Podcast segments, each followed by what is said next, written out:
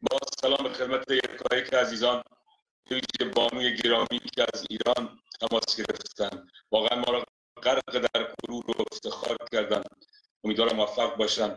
مادران در حال حاضر همگی در حال فعالیت هستند و من مطمئن هستم که همانند مادران آرژانتین که بعد از چهل سال بعد از پنجاه سال همچنان در فعالیت هستند مادران هم همچنان به فعالیت خودشون ادامه خواهند داد و در این زمین نامدار خواهند شد.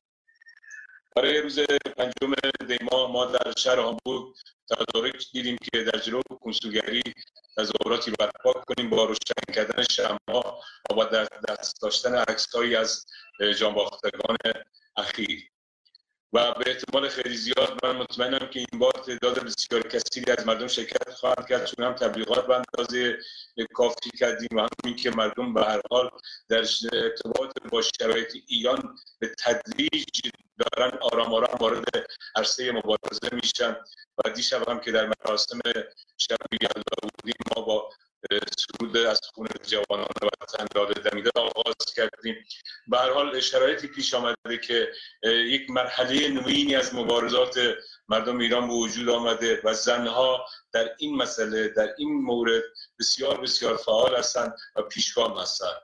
از بزرگ شما که و ضمن من عرض تسلیتم دارم به خدمت خانواده های کولبران که در این چند روز اخیر چندین نفر از آنها متاسفانه جان باختن و امروز هم یکی دیگه از اونها که قبلا گلوله خورده بود و از یک هفته که در بیمارستان بستری بود امروز ایشان هم جان باخت.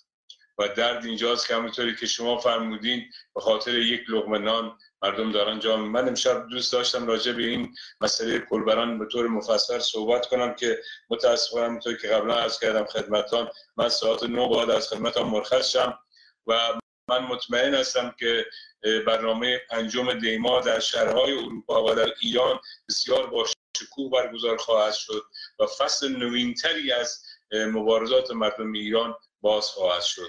سپاسگزارم. با پوزش من باید مرخص از خدمت دوستان.